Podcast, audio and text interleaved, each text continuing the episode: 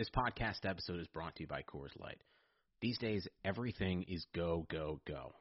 It's nonstop hustle all the time. Work, friends, family expect you to be on 24 7. Well, sometimes you just need to reach for a Coors Light because it's made to chill. Coors Light is cold lagered, cold filtered, and cold packaged. It's as crisp and refreshing as the Colorado Rockies. It is literally made to chill. Coors Light is the one I choose when I need to unwind. So when you want to hit reset, reach for the beer that's made to chill. Get Coors Light in the new look delivered straight to your door with Drizly or Instacart. Celebrate responsibly. Coors Brewing Company, Golden, Colorado. This is Greg Olsen here to tell you about my new podcast, TE1. On the show, I had a chance to talk to my fellow tight ends who have revolutionized the position from an extra lineman to a dual threat superstar. And just like my guests have changed the game, this year, NFLSundayTicket.tv is revolutionizing your NFL viewing experience. Stream all the live out-of-market NFL games every Sunday on your favorite devices and never miss a moment from your favorite players. Visit NFLSundayTicket.tv and use the promo code GREG88 at checkout and get 15% off your subscription. That's NFLSundayTicket.tv and the promo code GREG88. Subscribe to TE1 and get NFLSundayTicket.tv an unmatched dual threat.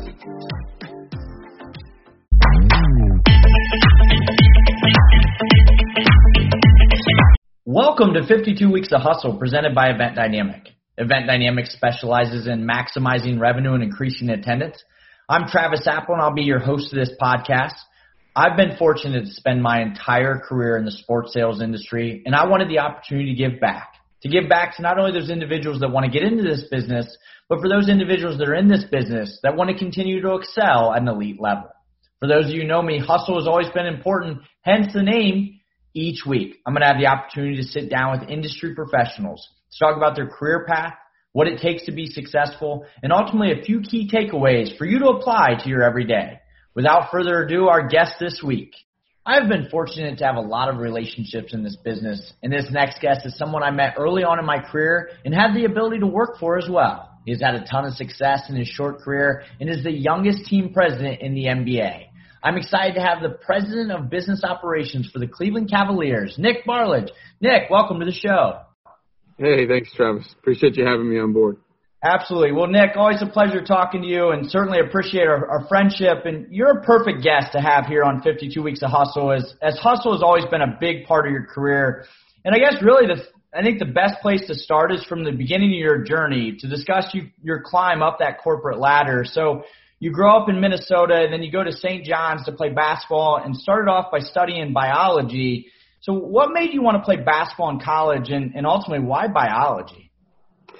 Yeah, I mean, look, I would just say, you know, like a lot of, like a lot of, like a lot of people growing up, I had a, a big, excuse me, a big passion for sports and um, you know, I just I was I was fortunate enough to be able to go play at a, a little D3 school in the middle of nowhere in, in Minnesota, St. John's, which ended up being uh, the best thing that ever happened to me, just from a, a, you know the school and the values they, they they were about and all those things. And biology was just a was a shot in the dark, to be candid. I, I wanted to be an orthopedic surgeon for a sports team, and I took I took biology and organic chemistry the first the first or the first year was biology, second year was organic chemistry, and once I got to organic chemistry, I realized very quickly that was not going to be a career for me.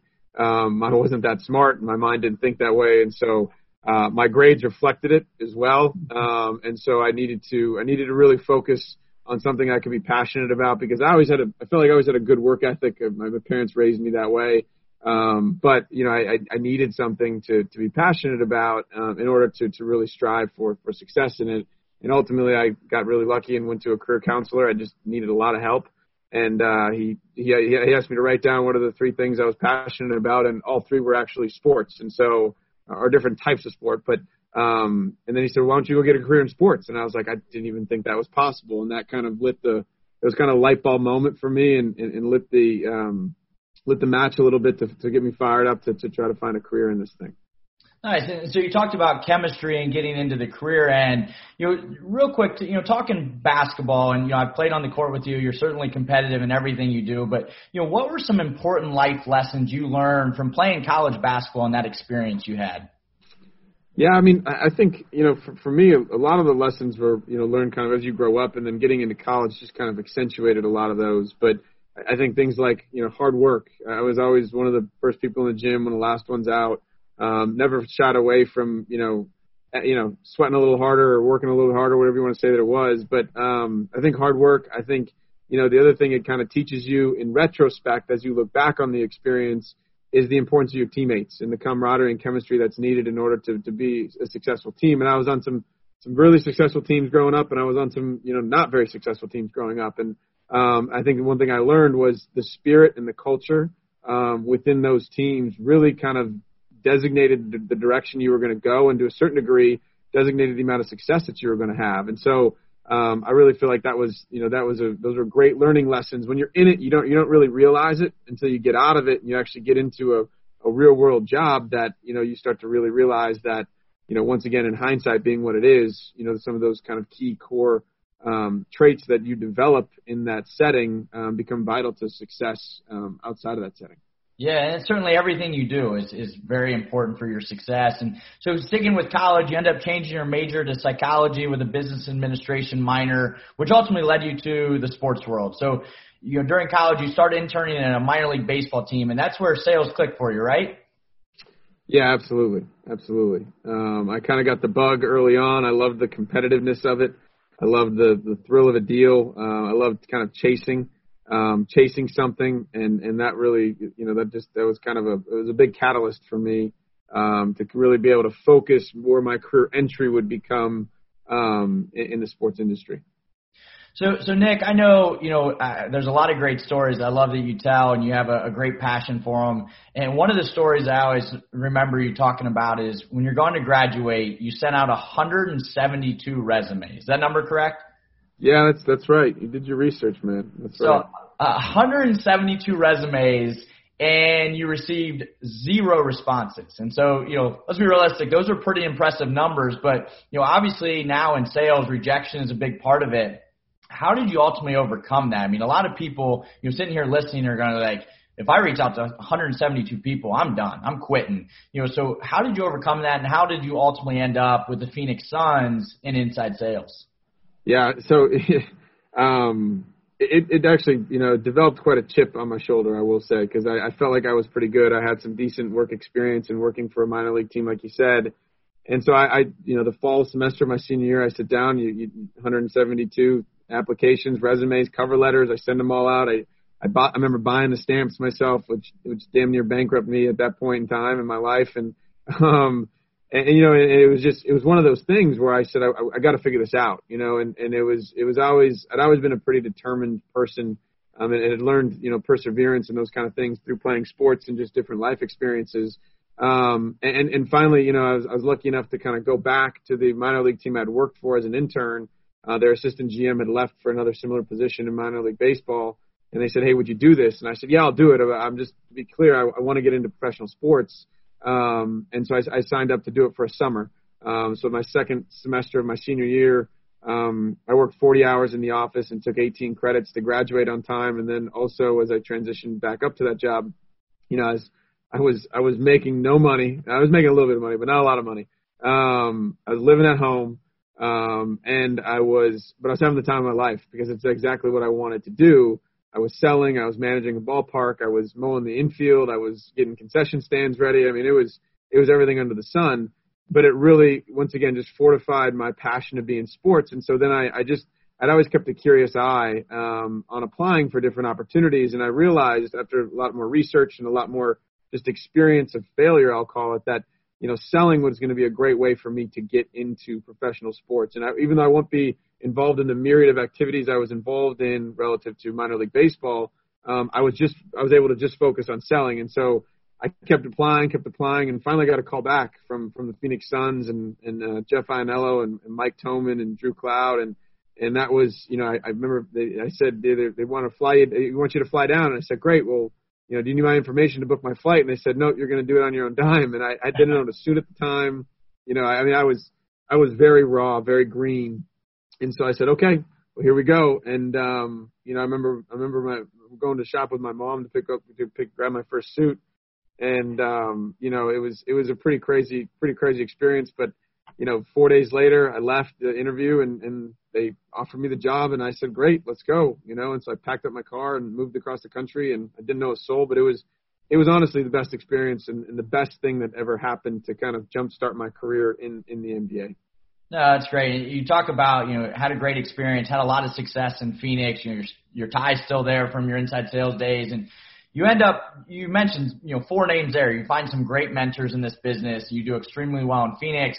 Go have a short stint back home there with the Minnesota Timberwolves before landing in Charlotte with the Bobcats at the time. You in premium sales, and you know, at the time you're one of the youngest premium sales team members, but certainly putting your name on the map you know, what made you stand out between your time, you know, in, in Phoenix and inside sales and selling at the Timberwolves and then ultimately with Charlotte uh, that led you to be such a successful salesperson? I mean, look, I, I think the first thing is to your point earlier is, you know, whenever you work for and with great people that, that care about your development, which I was fortunate enough to do, um, that makes all the difference in the world. You know, you, you don't get to where you are today without great people and great mentors and, um, you know, and I, that that was that was probably the first big step for me. I mean, they really, you know, between Jeff and Mike and and, and some of the other people now that I've kind of I've, I've gotten to know over the, the journey in your career uh, or in our careers, you know, that that was really that was huge for me because I didn't, you know, I didn't know what a script was. I didn't know how to make a sale. I mean, I had made sales calls with the minor league team, but it was literally like, here's your pamphlet, go sell this, or go, you know, and there was no training. Here's a phone book, call as many people as you can in it. So there wasn't a lot of strategic um, understanding as far as what it took. And so having those people was was paramount. But I think that you know the one thing, and, and we've really tried to adopt these characteristics um, in regards to who we hire um, and, and who we try to recruit to our to our team and to our company. Um, you know, we always talk about people that they want to be passionate about what they're doing. You know, it's it's it's one thing to be passionate about sports. There's a lot of people that are passionate about sports, a lot of fans, a lot of that kind of thing. But really passionate about your craft, and passionate for me was passionate about selling. Um, you got to be open to learning. You know, which this world changes so much so quickly. Um, you've got to be permeable to to new ideas and to new thoughts and to innovation and evolution. And and I think that's one of the greatest things that's coming from this point in our time as a country right now is it's forcing us a lot of us to innovate. It's forcing a lot of us to evolve. And I, I think that's that's just uh, a core core a core competency or core characteristic of what I think makes people successful. Um, and then you got to be positive. You know, sports are a crazy cycle. I've been, you know, Travis, you know, I've been kind of at, at some pretty high highs, but I've you know I've only made the playoffs twice in 14 seasons in the NBA, um, and the rest of those have been kind of either building projects or things we've been working on. And so you got to have a high baseline of positivity to be able to deal with those kind of things and manage through them. And then you know I think that one of the the other core one, the core piece for me was just work ethic. Um, you know, I can remember back when you were with the Hawks and I'd see your call report numbers and it would, you know, it, it would really I'd get fired up if you beat me by 20 or 30 calls in a day. So I'd get in even earlier and make even more calls, you know, and, and, um, and, and I, you know, so those are the, you know, that was always the thing I hung my hat on was I was extremely passionate. Um, I worked extremely hard. I was always trying to learn and grow and get better and you read a bunch of books and I still do. And I firmly believe no matter how successful you are, you're never a finished product.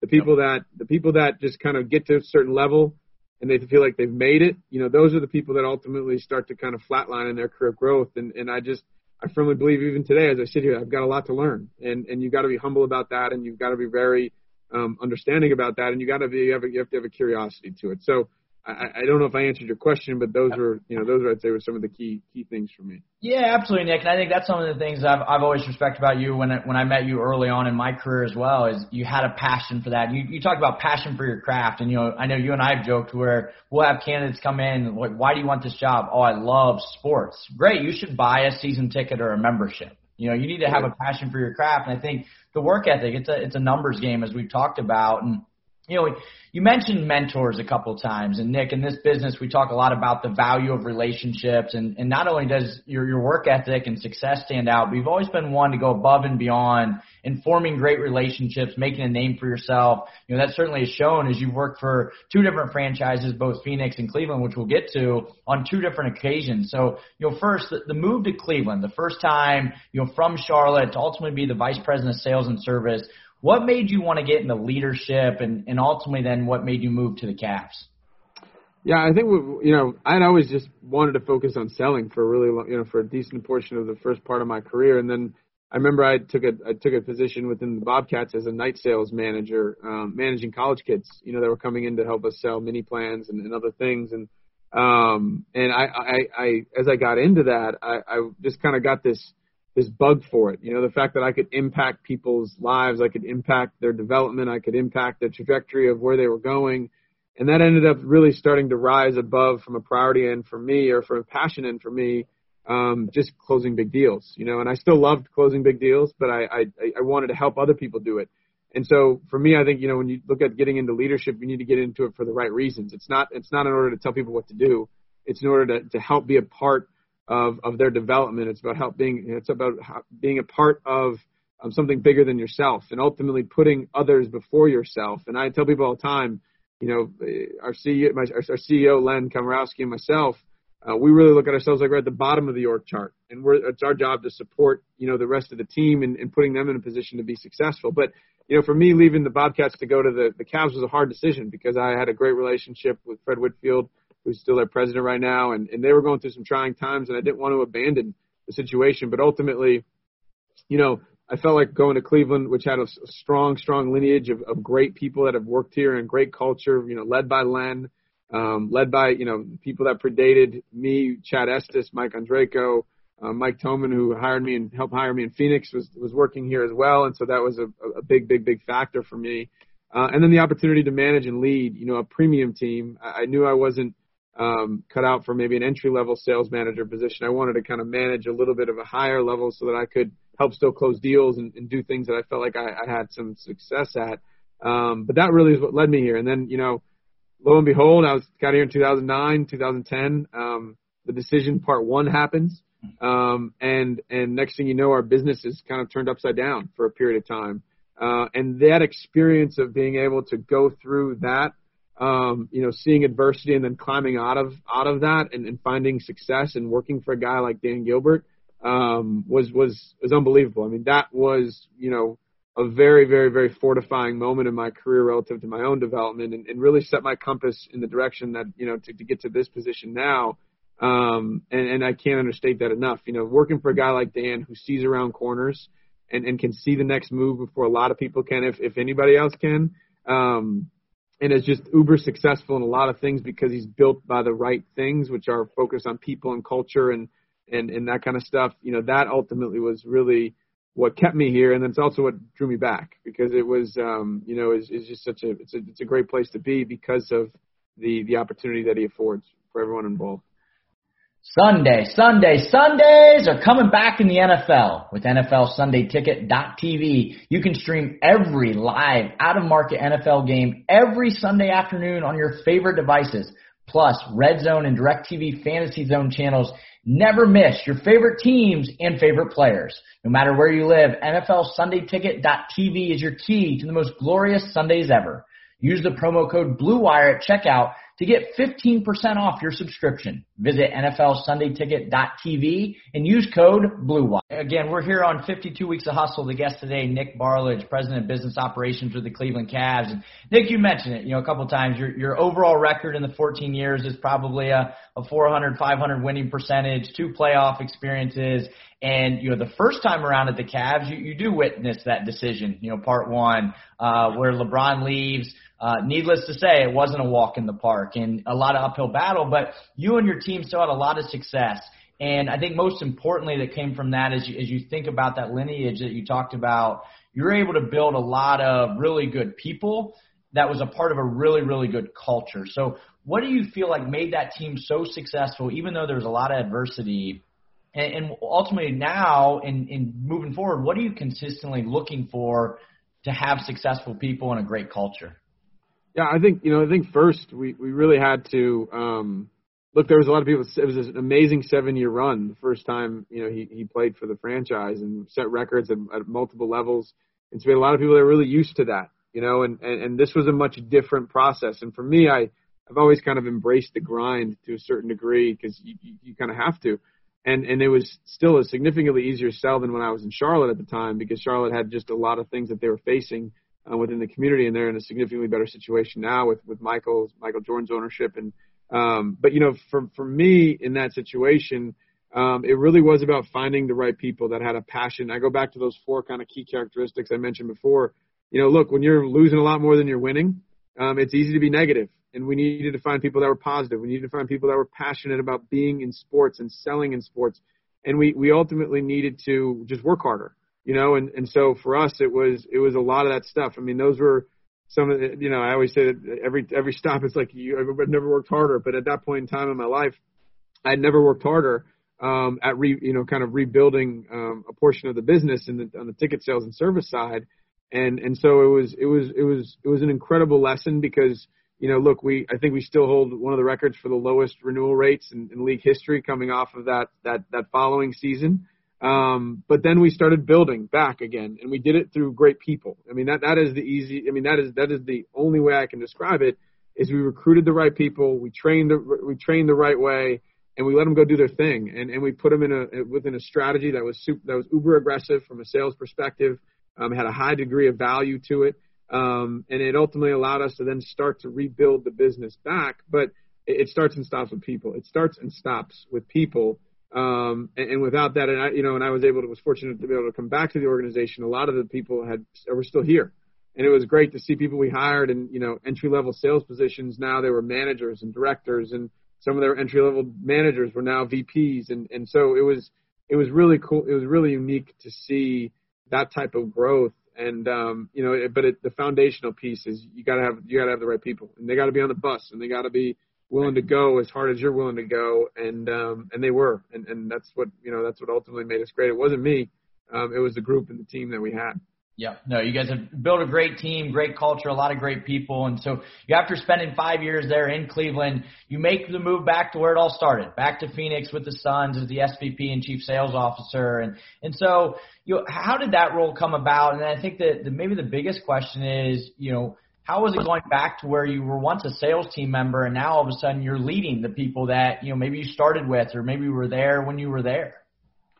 Yeah, I mean, it was um, it was it was a great it was a look it was a great it was a great um, opportunity um, that Robert Sarver and Jason Rowley um, provided me at a very young age in my career, and I give them a lot of credit. You know, I don't, I don't know too many um, owners and presidents and CEOs of teams that would, you know, give a 29 year old that type of that type of opportunity. Um, but you know, I, I think it was it was kind of surreal at first, to be candid. Um, but then after that, it was it was like okay, let's let's let's let's get this thing going and let, let's make sure we've we, we have got it headed in the right direction. And so, um, you know, it was very similar to what we did in Cleveland. It was about people and it was about you know our process and our strategy and our culture and, and all those things. And and you know, we ultimately um, I think built a, a really strong foundation there that was already there for many years of great leaders once again, but um, had kind of lost direction because they didn't have somebody in that role for a certain period of time. And so um, it was just about dusting it off, really, and, and, and getting back to the core of what made it great um, for so many years um, under Robert's ownership. And so, you know, that was that was a bit surreal, um, and it was a great learning lesson for me, though, because you're right, there were some people that were still there that I was, you know, went from being an entry level salesperson, kind of looking up to, um, to now, you know, managing and leading. Um, but I, I feel like it really accelerated my professional maturity. Um, it really accelerated my ability to kind of understand and assess situations. And then it also, I'd also say that it started to stretch my mind relative to, to strategic thinking. I started thinking more in the terms of business cycles and, and an annual basis, and you know what's a two, three year vision look like. And and I hadn't really thought about that prior to. I'd always kind of lived campaign to campaign or, or, or season to season. Um, and, and so it started to kind of crystallize the chessboard a little bit more for me um, in regards to how you approach those kind of things at a, at a higher level. Yeah, no, absolutely. And to, and to your point, you brought this up a couple of times. It, you know, it starts with the people, and you really can't overthink or overanalyze the X's and O's, right? If you have the right people, the right culture, the right process, you're going to have success, and then you can get in to innovative thinking. And, and I know that's one thing you mentioned, and that's something I've always respected out of you is you've always had the willingness to think outside the box and actually take that risk and take that chance. And you know, working in a tough situation in Cleveland, you guys did that. In Phoenix, you know, and I know you and I time there together at the Suns, like it was certainly, you know, a lot of innovative thinking. We had to come up with new ideas and new things, and we were still able to have success. So why is innovation important to you? And, you know, the listeners here, whether they're in sales or in leadership, why do you feel that they always need to be thinking outside the box?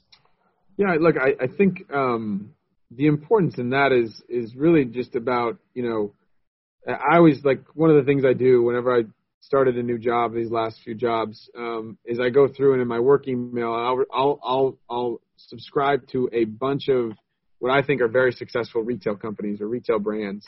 Um, not because I'm buying anything, but just because I want to see what they're doing. I want to see what their campaigns look like. I want to see what their strategy looks like. I want to see how they're managing their database. I want to see, you know, and, and then if I, if obviously if I like something, I'll, I'll think about it. But, um, but I do that to just keep my mind kind of always moving in a direct, that's a forward direction. Um, and then obviously, you know, reading a ton of books and, and just observing a lot of successful people that we've been, I've been fortunate enough to just be around and observe. But, you know, when you think about from an innovation perspective, and I'll use an example, um, that's really core to us here. You know, I, I think about what Dan and Jay have done, Dan Gilbert and Jay Farner have done at Quicken Loans from a Rocket Mortgage perspective.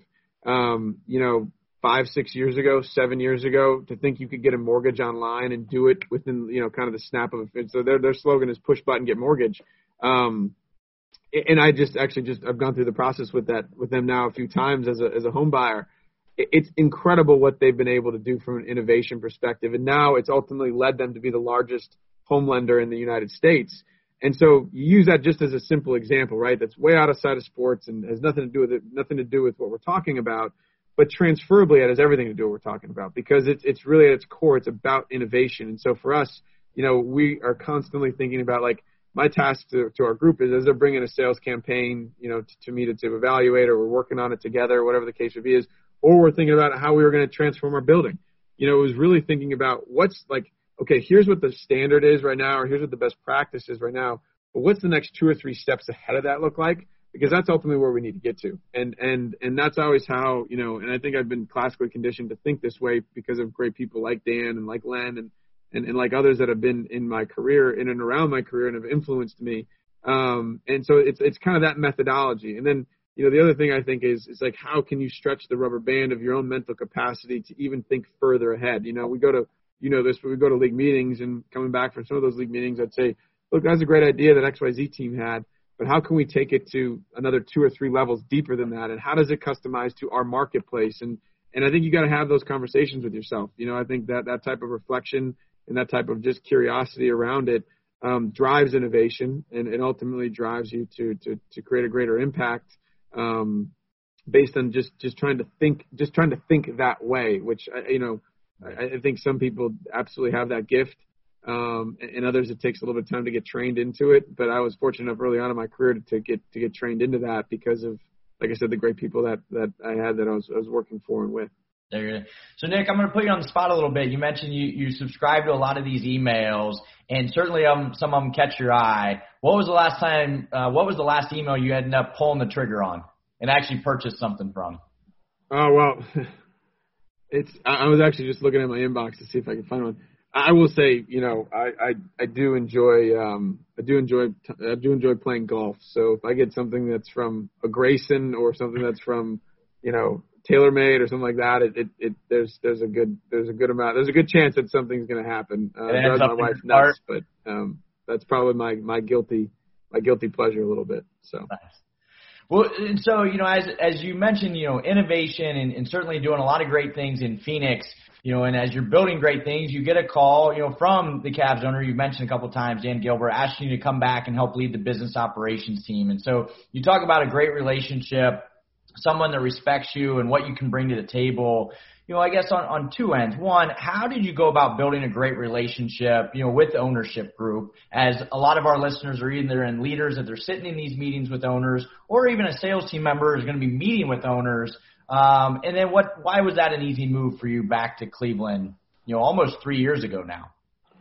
Yeah, I think. Look, it's. I think when you're when you're talking about that, it you know, from an ownership perspective, I think it's about you know doing things the right way. And for me, I was always accessible. I was always in and around the business. I always made sure I knew, uh, you know, to to the, the nth degree exactly what was going on detail wise, whether it was in revenue numbers, whether it was in sales activity, and and I, I didn't do that out of you know, trying to kind of, you know, suck up or prove myself to ownership. I did it because I feel like it was the right thing to do. And so I think authenticity um, is really important and being able to be trustworthy and, and dependable um, is really important. Look, there was a lot of dynamic times we went through my first time around here in, in Cleveland, and there was a lot of, you know, customer sentiment that was going being sent to Dan, and so I made it a, a real priority of mine to just just have a very very very accurate pulse of what was on the business. By no means am I omnipotent and do I do I know everything that's going on at all times, but I, I really tried to focus on the details. And you know, he he, he has a, a magical way of getting into numbers, and he can find something that you're like, I, I you know, shit, I, I don't know, shoot, I don't know what's going on. Um, and so it really refined my thinking and, and really dialed me into the details um, and you know, there's an ism that he has, which is his cultural book, is the inches are inches are everywhere around us, and, and I think that's just it's so true. I mean, he finds that inch, and he can he can really um, he can turn that inch into a foot very quickly and turn it into a great opportunity. So, um, you know, that was that really kind of helped sharpen my thinking. And then working for a guy like Robert, who was very similar with the numbers and the finances side of the business, same thing, right? Just continued to kind of sharpen um, how I, I could think and how I could approach the business, and ultimately develop and train my mind to just think a little bit think a little bit differently. And then coming back, you know, it was um, and I think it's building into the relationship. So it was really about authenticity. I think it was about having, you know, being very detail oriented, being very focused on the business, working extremely hard. I mean, I would res- I would respond immediately if it was 11 o'clock at night or if it was five in the morning. Um, and I think that helped to start build, you know, build a, a decent level of trust. And then, you know, I, when I left, I, I think one of the best things you can do, and I do this with all of the, my men, with all the mentors in my life, as well as our, our, our all of our customers. I set Google alerts to every single one of them, whether it's their company or whether it's their name. And so I would see great things that Dan was doing in Detroit, and I just ping him with a little email and say, "Hey, I just saw this happen. You just bought this building, or you just congrats on this playoff win, or whatever the case may be." Was and sometimes he responded, sometimes he wouldn't. But I, that didn't that didn't deter me. I wanted to make sure I maintained the the, the relationship. And sometimes I drop them a handwritten note in the mail, you know, it just, just little things like that that I think make a big difference in people's lives. And I do the same thing with Len, who's the CEO. I do the same thing, you know, with, with other mentors that are in my career. And, and I think those little things add up to the big things. And in this, in this day and age, you know, everything's about instant gratification and, and, and all those kind of things. But those little things from a relationship end create a foundational building blocks for people to, to trust you and, and to, to ultimately to, to trust you with things that within the business. And so um, that was really how I tried to, you know, approach it. And once again, it wasn't in a self-serving way. It was just in a way because I, I did care. I cared about Dan. I cared about the family of companies, and I wanted to see them be successful. You know, I was their biggest fan when I was in Phoenix when they were going on their finals runs. Um, and you know, my wife can attest. I watched every game, you know, and, and, and was was very very passionate about it. and Wanted to see them win. Um, and so then I think coming back, you know, look, it was it was um, you know, anytime you're able to take a career growth opportunity in a familiar setting with people that you know, it was very easy. You know, I mean, look, Phoenix was a great experience. I loved it. I, I really, it really did. Um, but this was just, it was, it was a, it was a more encompassing role that I, I had aspired for. It was a goal of mine within my career, and it was for an owner that I empirically trust and care about. Um, and, and, and, and as well as the CEO, and, and that really helped just kind of fortify my decision. It made it, you know, made it very, very, very easy. So no, absolutely. You talk a lot about it. it. It all comes down to the right people, and I think you know a big piece of advice that came out of that is is for everyone listening, Google Alerts. Right? It's so easy, but it's such a, a good thing on the sales end, on the leadership end, on the mentorship end, and you know, I guess leads into the next thing. We, we talk a lot about control what you can control, and you know, just as you're coming home to Cleveland, uh, you're there for the first time around that LeBron departed. Then he departs again, and I don't know if it maybe it's you, maybe he had found out that you played some college basketball and he was a little nervous, but you know, once again, you guys, you and your team have a lot of success. You end up generating over $700 million in COI, contractually obligated income. Uh, so what advice would you give to everyone listening to just control what you can control and not worry about what's on the court or on the field or what else is going on, but just get down to business every day? Yeah, look, I think you know that there's there's always a lot of you know speculation in those type of moments you can live in. And the great thing about it was, look, we had an amazing four-year run, and so our business was was flying was flying you know pretty high, and and and he deserves a lot of that credit, you know, and and and, and it was it, and and I think the one thing we really settled on was you're so thankful that it happened, and now but but how do you prepare for the future, and and that was really how we approached it, right? We were we were extremely thankful for the moment and the experiences and all those things that we had, the success that we had. But how do we prepare for the future either way? And I think that you know the first time around, you know, I I, I would just say you know I wasn't at the same level within the organization, so I can't speak for what how we approached it maybe um, as holistically. But I would say that you know we we kind of expected success, a successful outcome. and and in regards to you know him him staying. And, and the second time around, we we were we were um, plan we were preparing for the worst and planning for the best, if that makes sense. Kind of Yeah. all in the same way strategically. And so ultimately, what that ha- what that has to do is like to your point is we just focus on what we can control. We couldn't we couldn't control um, a decision, nor nor did we nor do we want to. That's an individual's right, and that's an individual's decision. Um, but we we we really tried to um, maximize the moment. You know, and it was a perfect storm, candidly, timing wise. I mean, sometimes in this business, you know, it, it's it's great to be smart. Sometimes it's it's great to be lucky. You know, and we were very lucky to have, you know, the greatest player in the NBA, you know, at that time, and and you know, probably currently playing for us and going through a great, crazy, you know, four consecutive finals. That's just that's just rare air, and having a building transformation come online. So when you bring those two things together, you couple that with the strategy that our CRO at the time, Brad Sims, had put together, as well as some of our other sales leaders, Eric Klaus and Shelly Kayette, and and you start to you start to be able to bring that stuff together and that type of convergence of timing and opportunity, and that's when you see the yield the yield from a results perspective. Um, you know, it's, it's not because you know we're Albert Einstein. I'm not I'm not going to pretend that. I'm not going to try to take credit for that. Um, it's because we had timing and opportunity that came together and we made the most of it. Um, and the other piece I would say too is um, that you can't understate in this business. We have an amazing market. You know, Cleveland is an amazing sports town. We have great fans. We have we have great partners. Um, you know, even this year we were the sixth we had the sixth highest viewership in the NBA. We're a lottery team. You know, we're second second worst record in the NBA, but we had the sixth highest ratings in the NBA. Um, and so you start thinking about stuff like that, and, and you're just you're grateful for the support that you have, um, and you're grateful for the people that you have that ultimately you know make the most of those those kind of that, like I said that convergence of timing and opportunity coming together in a, in a symbiotic fashion. No, cer- certainly a passionate sports city, and you, you go back as the president of business operations, Cavs. You mentioned like you know a lot of listeners. You have career growth aspirations. You you aspire to be and oversee multiple verticals of that business, and, and you know now you're, you're the youngest president of the NBA. You're tasked to oversee multiple verticals within the organization. So how is that transition? And you talk about innovation and, and evolving. Like how have you evolved as a leader, knowing that you're managing people? That are either older than you or or at times are in this in that certain vertical or that certain field longer than you've been you know a part of it as well. So how do you what is advice do you have for that? Yeah, look, I think that's that's that was you know in in both stops going back to Phoenix and coming back to Cleveland, you know, both of those that was you know that was a learning curve, you know, and I I think the one thing I'd always done, and I'd learned this early on from from um, somebody I'd worked with, was you got to be great at your day job, but then after your day job, you got to be great at being curious about what's going on in the business. And so, you know, for a long time, I had even when I was a salesperson, I would, you know, I'd ask the CMO out to lunch and understand what they were doing. I'd ask the head of HR out to lunch and understand what they were working on, what was important to them, communications. You know, I, I always had a goal early on in my career of, of of being in a position like this or you know a position like Lens, and and so for me it was it was always trying to be a student of how the business was operating. And so it really it wasn't it was a, it was a curve. Don't get me wrong, but it wasn't as long of a curve because you know from the moment I stepped foot into the office in Phoenix back in 2007 or whenever it was 2006 um, until now, I had always tried to be very curious about what everyone was doing. You know, who ran our building?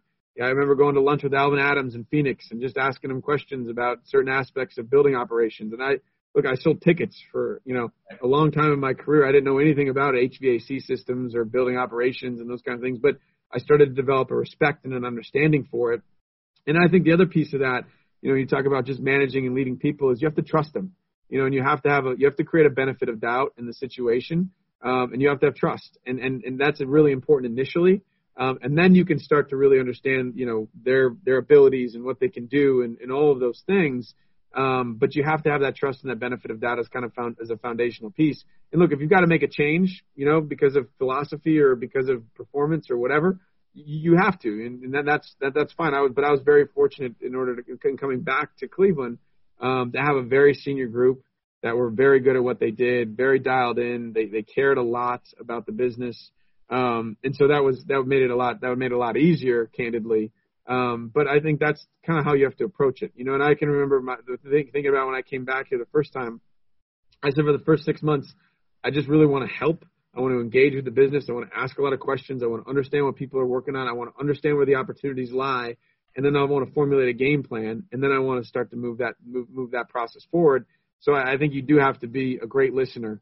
Uh, you always say God gave you two ears and, and, and one mouth for a reason, um, and I really believe that's important. You know, and I'm on. I just was I'm finishing up a game a, a review or a game plan review as, we call it here.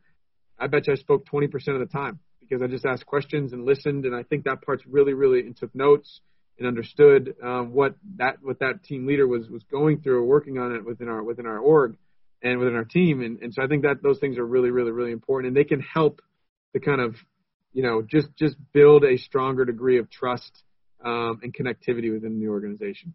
Yeah, no, absolutely, and you know, Nick, you and I, uh, you know, on the side in more friendly conversations, we talk a lot about real estate, and you're able to be a part of something very special that a lot of people don't have the ability to be a part of. And you know, over the last few years, you've played a, a vital role in the 185 million dollar renovation of the arena. And so you talk about hustle, and I, I know you mentioned multiple times that you know going through that is around the clock effort. So how was that experience? You know, of that kind of that you know renovation? Yeah, look, it was, an, it was an incredible experience, and I, I do go back to like we have a, a great team of people that helped us through it. Um, between our general contractor and and you know architects as well as the team we have here. Um, and so it's not just a singular effort. I mean, it definitely takes a, a, a massive village to pull something like that off. Um, but look, that experience was was incredible. You know, I mean, I it, it is a lot of work. It's like you basically I always tell people it's like you have two and a half jobs.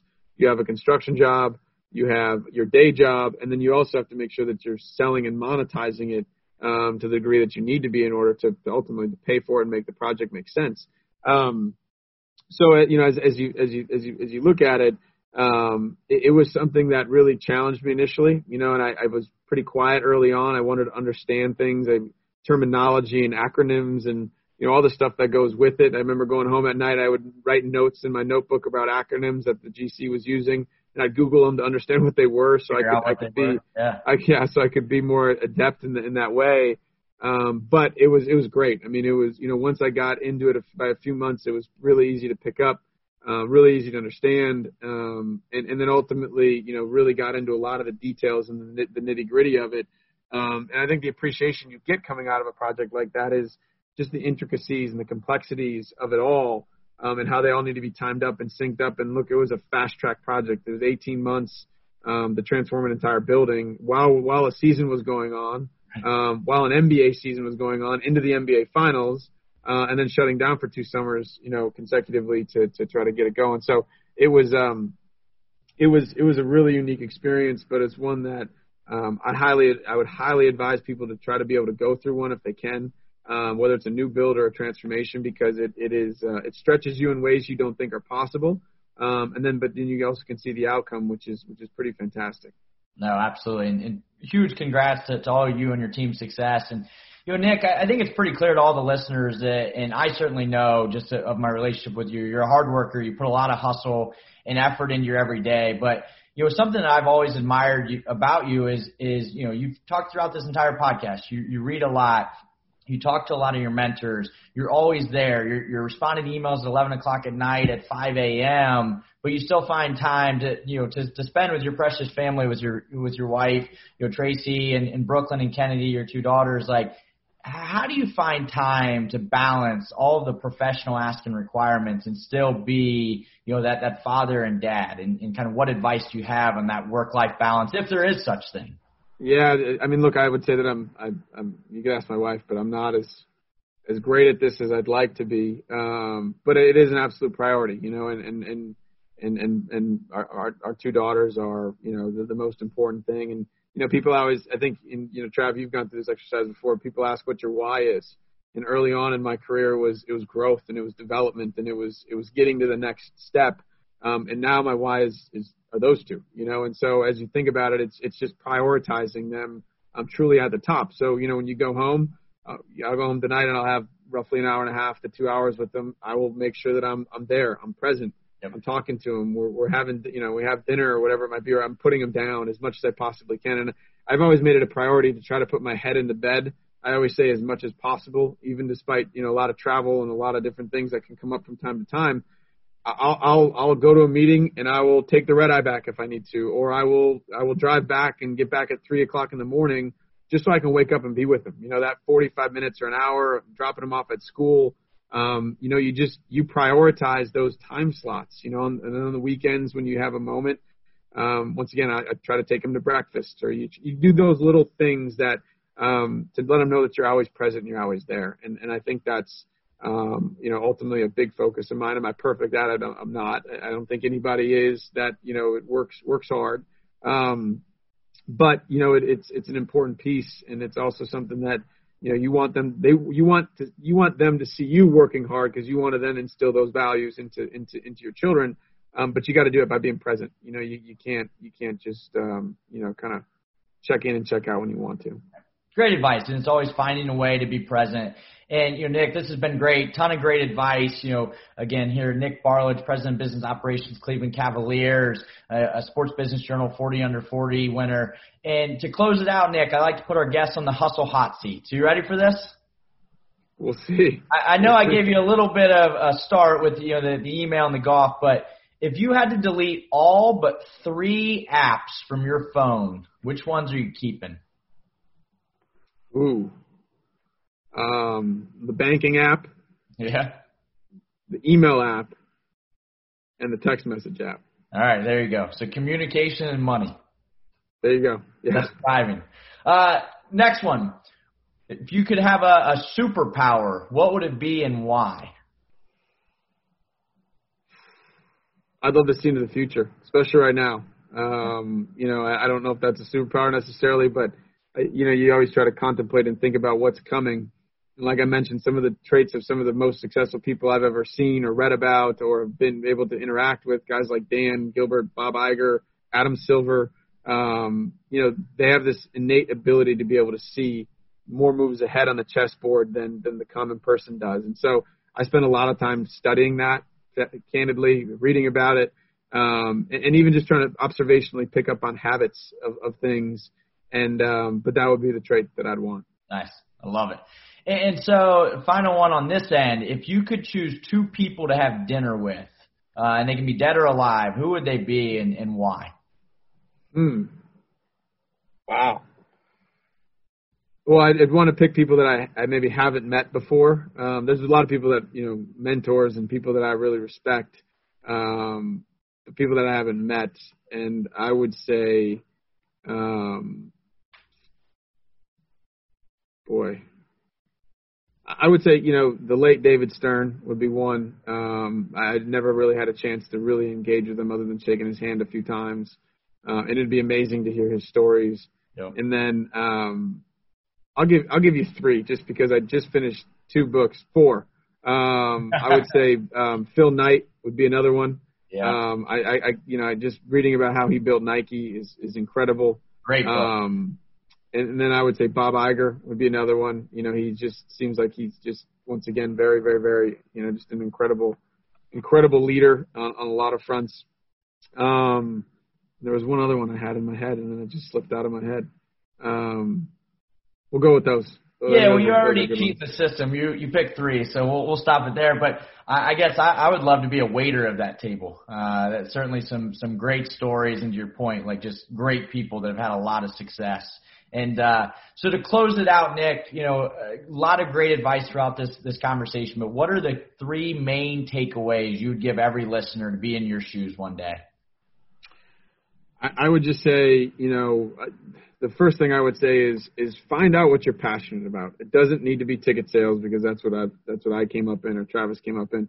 But find out what you're passionate about and make sure that your passions dictate your experiences. I think that's so important in life. You know, it doesn't matter if you're passionate about building operations or marketing or social media or um, HR or finance or whatever the case may be is, but find out truly what you're passionate about and then work your tail off to align your experiences with those passions. And, and you won't feel like you work that much. You know, you, you will be working a lot, but you'll be so passionate about it. It'll, it'll really allow you to, um, to to to you know kind of minimize and alleviate the grind. Every job's got a grinding a grinding component to it for you, but if you're passionate about it, it'll it'll really work to buffer that. I think part two is really understand the importance of relationships and people. Um, and that could probably even be part one. Well, I guess once you get past part one, but relationships and people are, are so incredibly important to, to your, to your own success, but to your own development and also just the situations you're in. Um, and then I think part three is, you know, once you get the opportunity, just, just work your tail off. You know, the thing I love about what you're able to accomplish in sports is the fact that you can kind of control the outcome based on how hard you work. And that's honestly what I tried to do and I still try to do every single day and I see very successful people, you know, like a Dan Gilbert, like a Len Komoroski, like a Jay, like, like a Jay Farner, all these people in our world on a regular basis. They work incredibly hard, um, and that part's, you know, I just don't think there's anything that can be that it can equalize hard work um, when you when you really commit to something. And so, um, those would be the three things I, I'd talk about. Eh, it's great. You know, you've talked about passion throughout the entire conversation. I think everybody listening sees the passion you have, you, your relationship building with customers, with ownerships, with mentors, and and you obviously the hustle is, is a key. So I love those three key takeaways. And Nick, thank you so much for your time. Great career. I'm excited to obviously continue our friendship and, and certainly continue to watch your career grow and, and certainly appreciate your time and expertise. Thanks, Travis. Appreciate you having me on. Again, this is Travis Apple, and thank you for listening to 52 Weeks of Hustle presented by Event Dynamic. Please be sure to follow the podcast and watch on YouTube. We're also on Twitter and Instagram, so follow us at 52 Weeks of Hustle. We'll be back next week with another industry leader. Have a great week.